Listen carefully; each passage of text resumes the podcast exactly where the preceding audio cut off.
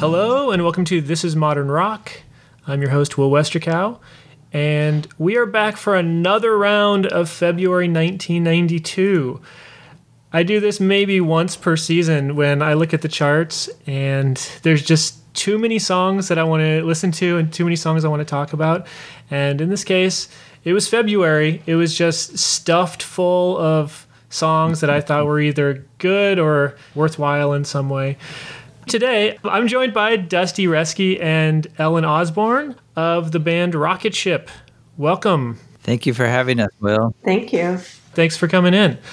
Let's talk about the band a little bit. Can you tell me about Rocket Ship? Yeah, well, I started it in, I guess, the, the mid 90s in uh, Sacramento in my early 20s. Our former band had broken up, and uh, this was me kind of exploring my creativity on my own terms. I didn't have any more bounds. I didn't have to consider the other bandmates who were quite talented. And then it just kind of kept going from there. I guess it was always a recording project mostly. I just think about the studio as this the instrument I'm playing mostly and I play guitar and sing and kind of play keyboards and the, the, like as well but it's always just in the trying to make something cool happen out of the speakers and um, I just kind of never stopped. I haven't been uh, incredibly prolific, but you know, I have almost hundred songs or something over the years, and just keep keep doing it.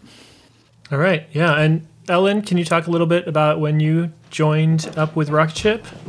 Yeah, I joined the band maybe coming on seven years ago. Our mutual friend Adam, who played drums at various points throughout the years, recommended me to Dusty as a potential singer and met up and I have the right kind of voice for the project. So Is this just a studio project? We played live. I mean, we toured the United States and back in the 90s and went to Japan and we played around Portland a couple years ago when we got this new band together. But it is definitely secondary to my interest in playing the, in the studio. So I imagine that we'll do something live pretty soon, but probably after we get this new record out. You have a current record you're working on? Yeah, maybe a double album. Oh, wow. Exciting. You said you started your band in the mid 90s or so. 93. Were you 93? There you go. Were you listening to modern rock at the time? Oh, yeah. I mean, I guess I'd have to kind of see who was putting out records in '92 to really know what I was into. But uh, certainly, you know, the Cocteau Twins and uh, My Bloody Valentine, and I mean, I was probably I don't know if this the Sundays were maybe '89. Yeah, Sundays. I think their second album maybe is coming out around this time. Oh, right. So and I mean, I guess like I was into Tiger Trap there from Sacramento. Pavement was really happening. There's this really vibrant underground. You know, Sonic Youth was really relevant. So yeah, it was. Uh, there's there's a lot of interesting music happening for sure. Ellen, were you listening to modern rock or college rock music back in the early '90s? Well, yes and no. I, at the age of 14, moved with my family from Reno, Nevada to Seattle, Washington, which is a really awkward moment to move from Reno, Nevada to Seattle, Washington. Um, I wouldn't recommend it if anybody's planning to go back in time and make life choices, unless they were far more advanced in the modern rock world than I was. I moved to Seattle and was sort of thrown into this very different social realm with kids at school who listened to, you know, Mudhoney and Nirvana and all of these other bands that I had never heard of. So at this juncture in time, I was trying to essentially change my musical worldview in order to be able to correspond with the kids that I thought were cool at school. Sure. And uh, with mixed success, but I think the bands that ended up resonating a lot with me were Jane's Addiction and Nirvana to a certain extent. I feel like I never, despite being in that milieu at that time, didn't really jump on the Nirvana train like a lot of folks did. I liked Alice in Chains too. but, you know, going back to that stuff now, like it's the sort of thing where I would not listen to it at all. But I heard an Alice in Chains song on the radio the other day and they've got some great harmonies and there are some cool things happening there actually that I can respect my 14 year old self for hmm. listening to that back in the day. Sure, yeah. All right, well, let's get into it. Let's hear some songs. We're going to hear first from an artist named Matthew Sweet. Going all the way back to 1982, a teenage Matthew Sweet caught a sparsely attended REM show in Lincoln, Nebraska, and I guess as you could do back then, he he walked up to Michael Stipe and he gave him a tape of some songs he'd been working on. And long story short, Matthew Sweet was encouraged to move down to Athens, Georgia for college, and he ended up playing in Michael's sister's band called Oh OK. And he also did a, a short-lived side project with Michael Stipe, but I think they only recorded like two or three songs total. In 1986, Sweet released his first solo album. Uh, it didn't sell very well. Took three years for a follow up, which also didn't sell very well. And at that point, his record label lost interest and his marriage fell apart and things were not looking great. But he turned it around and in 1991, he released his album Girlfriend, originally titled Nothing Lasts. And this is considered, I think, by most people to be his best album. It's also his best selling album. Hmm. We're going to hear the title track. Here it is Matthew Sweet's Girlfriend. Somebody. I hear you need somebody to love. Well, I wanna love somebody. I hear you looking for someone to love. Cause you need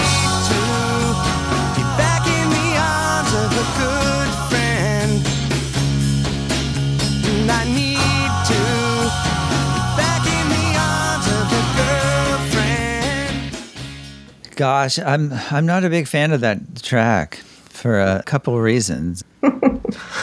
Well, let's hear it. What are the, what are the reasons? Well, the first thing that sticks out for me is I think that although maybe that was it was a style of sampling at the time where you could, you know, a, a la Paul's Boutique or what have you, take someone else's work and then throw it into your song. The need somebody to love. Am I wrong? That's a Jefferson Airplane refrain, and so there's a like a lack of originality that first hits me as dissonant, you know, and unoriginal.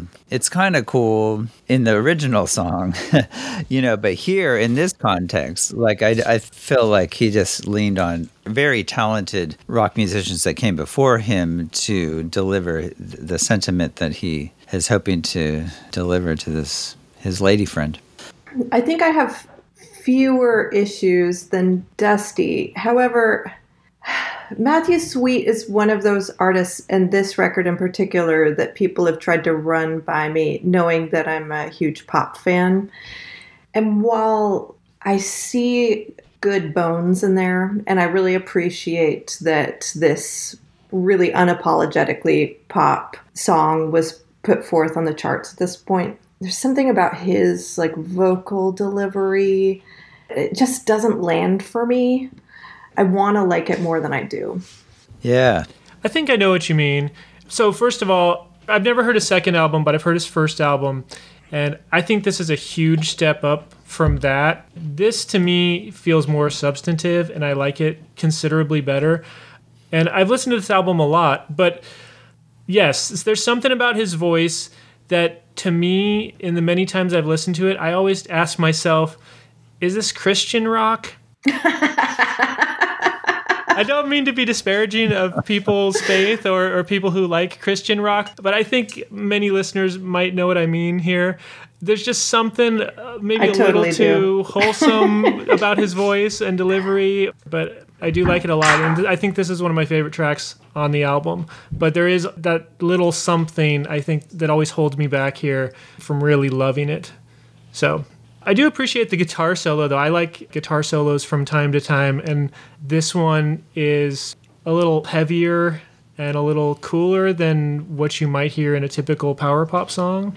Agreed. I do appreciate a good solo for sure. I'm not opposed to a solo, but I feel like it's just kind of some running around on the scales. There's never a moment where I feel like there's any emotion really coming out of the lead. Already by this time, there people were using click tracks. They didn't have computers or what have you, but they were they were keeping the band all on time. And I feel like there's a session musician vibe to this whole thing like it doesn't really sound like a rock band that believes in this thing that he needs a girlfriend or I don't even know what the message is actually, but you you should want to be his girlfriend or or whatever it is. There's a contrivance to it all that it's it's very much like this is a single. This is a good single and let's record this really good single and maybe people will buy it so I kind of never believe it. I never buy into it. I always wanted to, like Ellen was saying, like it was this one of these things where I thought this is the kind of thing that I should like, you know, and I never really did back in the, the day, you know, and like uh, I thought the album artwork was really cool and the label was pushing it and the, there was the video and everything but it keeps like this one vibe the whole time and never really veers from it or whatever it's very safe and so, yeah, I got to give it a thumbs down. Okay. I, I, wish I liked it more. I always, I always wanted to like that guy.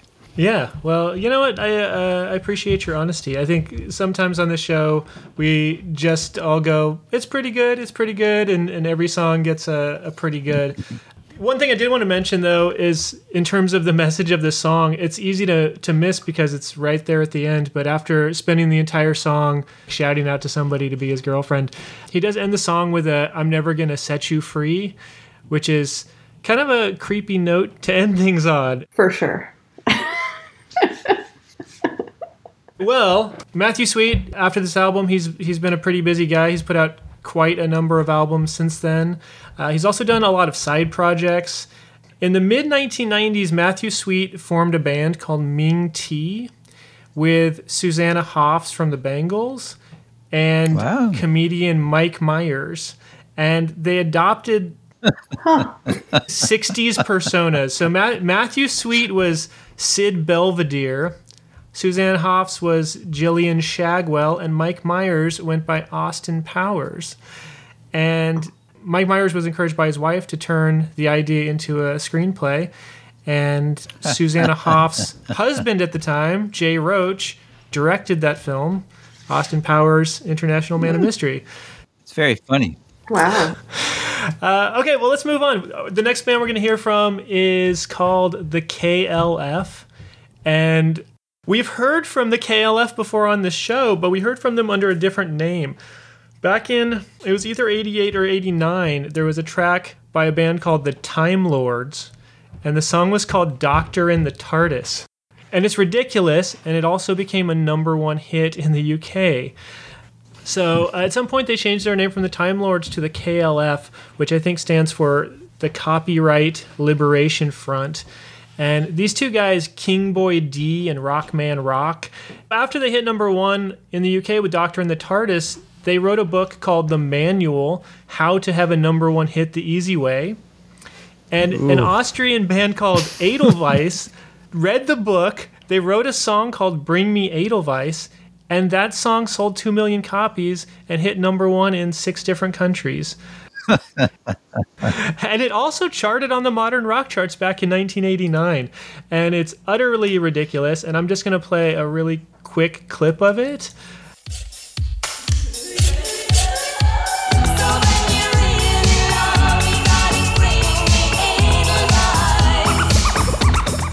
Ah, they're ripping off ABBA. It's a rip off of ABBA.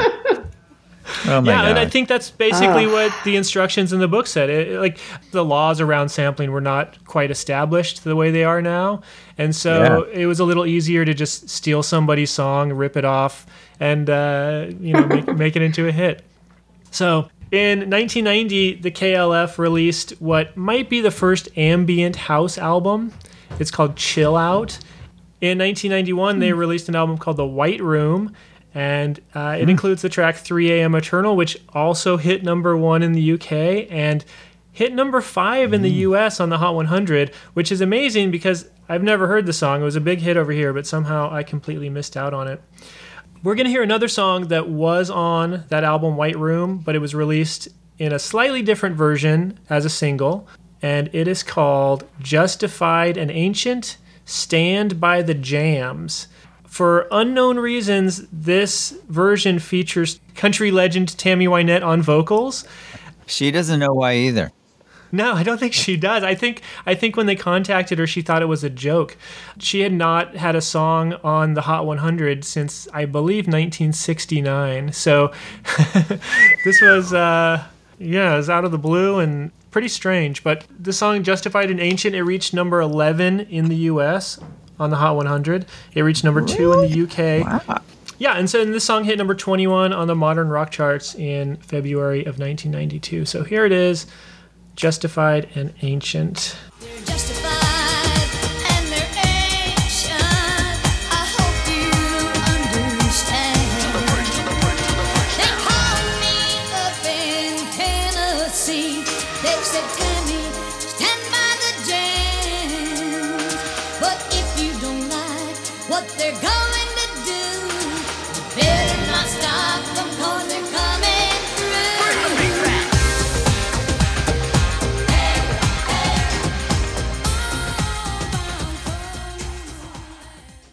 That was on the top 100, huh?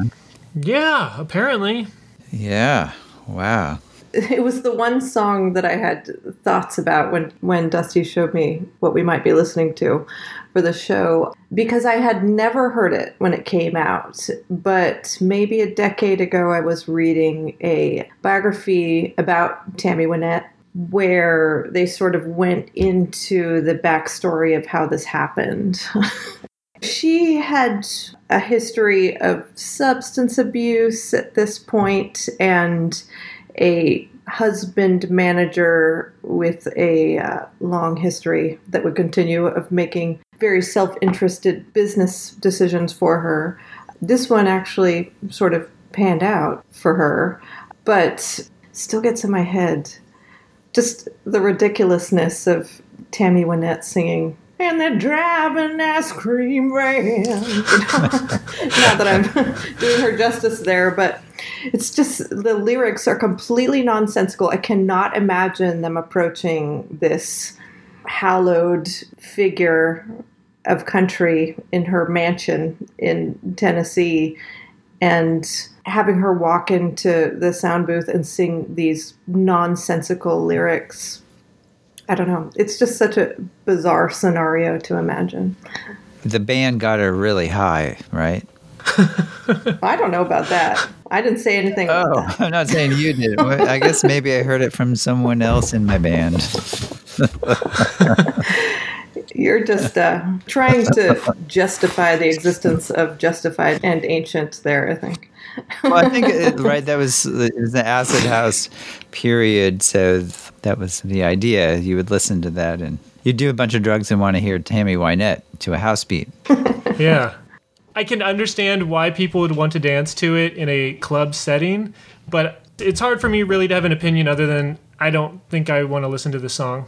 It's amazing, like looking back, like why why would anybody really be super into this song? I mean, there's all kinds of problems. I mean, I think just foundationally as a song, you know, you would never like sit down on the piano and play it. The melodies doesn't hardly exist. The chords are, are uninteresting. The lyrics are not anything that I can relate to exactly. Like I think, well, especially if they wrote a book on like you know how to have a hit. It just seems really Yeah. it seems kind of cynical to me this kind of seems like all of these forces coming together to make some money and it worked but artistically there's nothing happening of interest uh, to me you know and I would really like to dance to this song. I mean, is anybody going to claim that today? Like, is this a one that people come back to? Like today, you can go to the club and they're going to be breaking out with the Tammy Wynette KLF track. You know, no, it's like it. It was just a flash in the pan. You know?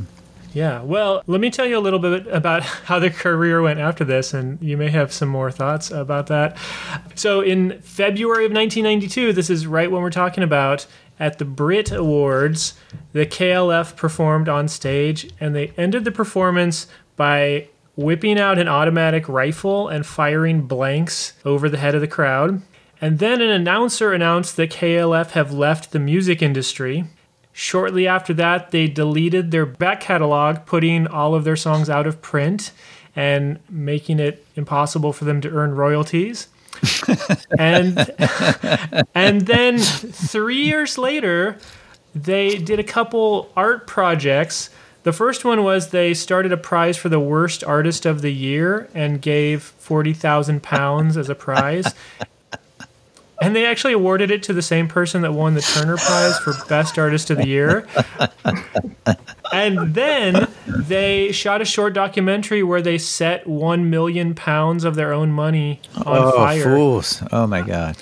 I think their statement was probably lost on a lot of people. I think it caused some outrage from people thinking that there were better uses for that money.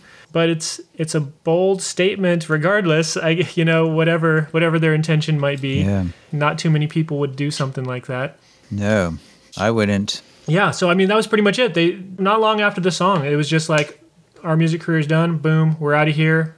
You can't listen to our songs anymore, and all the money we've earned, burn it up. Gosh, I don't know what to make of that. You know, like I, I don't know what they're getting at exactly.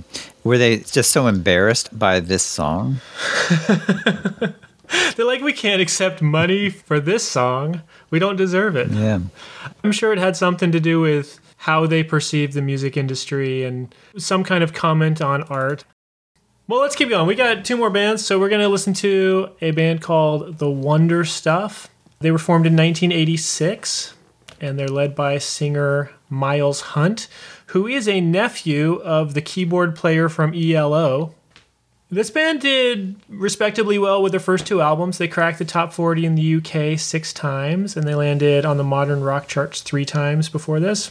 But 1991 was really their year.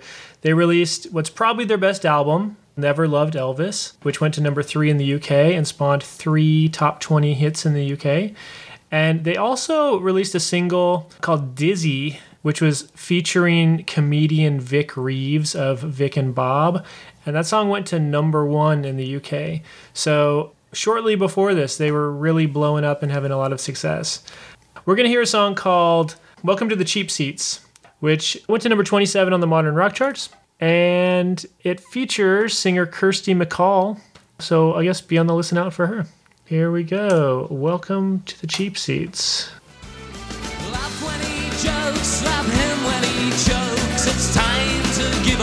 Smokes. And oh, when he cries, don't wipe his eyes. Take the wine from the swine and remind of his crimes. Oh, in another world, yeah, he could wear a dress. Oh, in another world, yeah, he could wear a dress. I think I can honestly say I haven't heard that one before. It was fine. I don't think I need to hear it again. I like Kirsty MacColl, not because of that Pogue song, but because of the song that she wrote and recorded that was later a hit for Tracey Ullman. They don't know. I love that Me song. too. Yes. But that song didn't do it for me. I couldn't really make her out too well anyway. But uh, is it about like a transvestite or a transsexual or something? That's how I took it, Ellen. That it was like a, a more modern, liberal attitude towards gender presentation. Sure, yeah. I mean, I looked at the lyrics. That's not super clear to me, but I think it's fair enough. I guess the same as the Pogues. Like I just don't vibe with that sort of Irish traditional goes rock sound. You're not a Pogues fan? no, sorry if you're a huge Pogues fan. Get out of here. You're off the show. Yeah, I have a lot of friends who are huge Pogues fans, but it, if I never have to hear a fairy tale of New York ever again, I'm okay with that. Sorry, Kirsty. R.I.P. Well, I, I like that particular song, but I feel you for sure. Like maybe in a pub in Ireland or whatever, I could be down with that kind of thing and that kind of vibe. But it's not what I'm looking for in a pop song. But I did like the harmonies on the chorus, where I could hear Kirsty MacColl somewhat, and I thought that was like effective, and it got me out of the like almost a cliche Irish jig vibe. Again, not knowing anything about Irish jigs, but like that's the aesthetic that that hit me. But then I was appreciating as well that they were going between I think um, five four and six four with uh, their time signature, so that was kind of interesting. I think between the verses and the choruses, and I did like the more modern, liberated uh, gender sentiment. You know, in another world, he could wear a dress. Like there's a political element to it that we don't often hear in songs today, and that's a shame. You know. Yeah. All right, well, let's move on to our fourth and final band. We're going to be talking about My Bloody Valentine.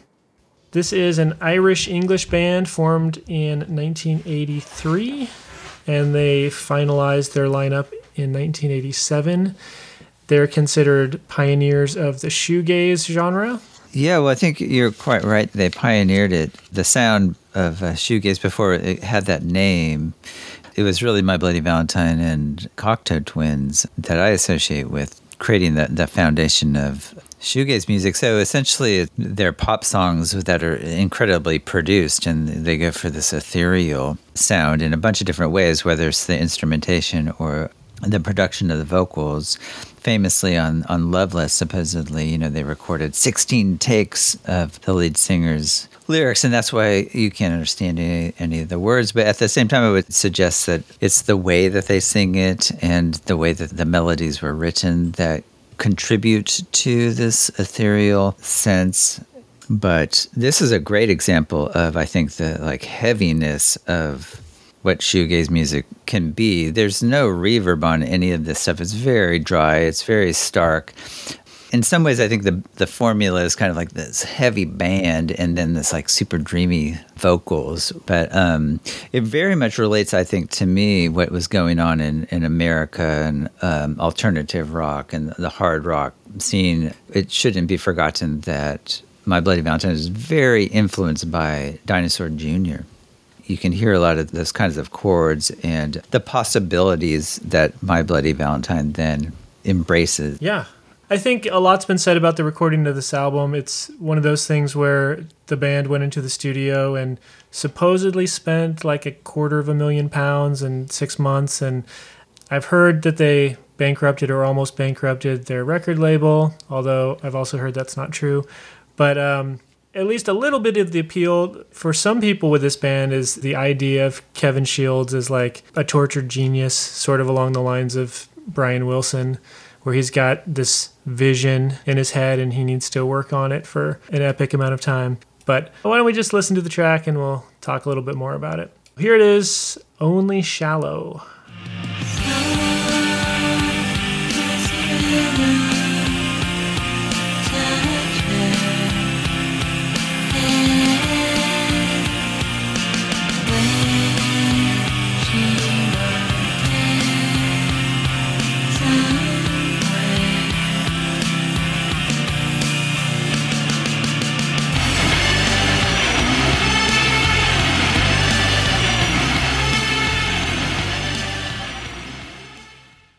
It's funny. My Bloody Valentine is one of those bands that I heard of them peripherally at the time, but didn't really jump on that train. And by the time I did give them a listen, I feel like I had sort of missed the boat. I don't know if you've ever had bands like that. You can recognize that they're good and that you may have been into them if you had heard it at the right moment in your development. But I didn't, and so I haven't ever really connected with them, despite now having many really good friends who are super into them. I can appreciate it, but it just kind of washes over me.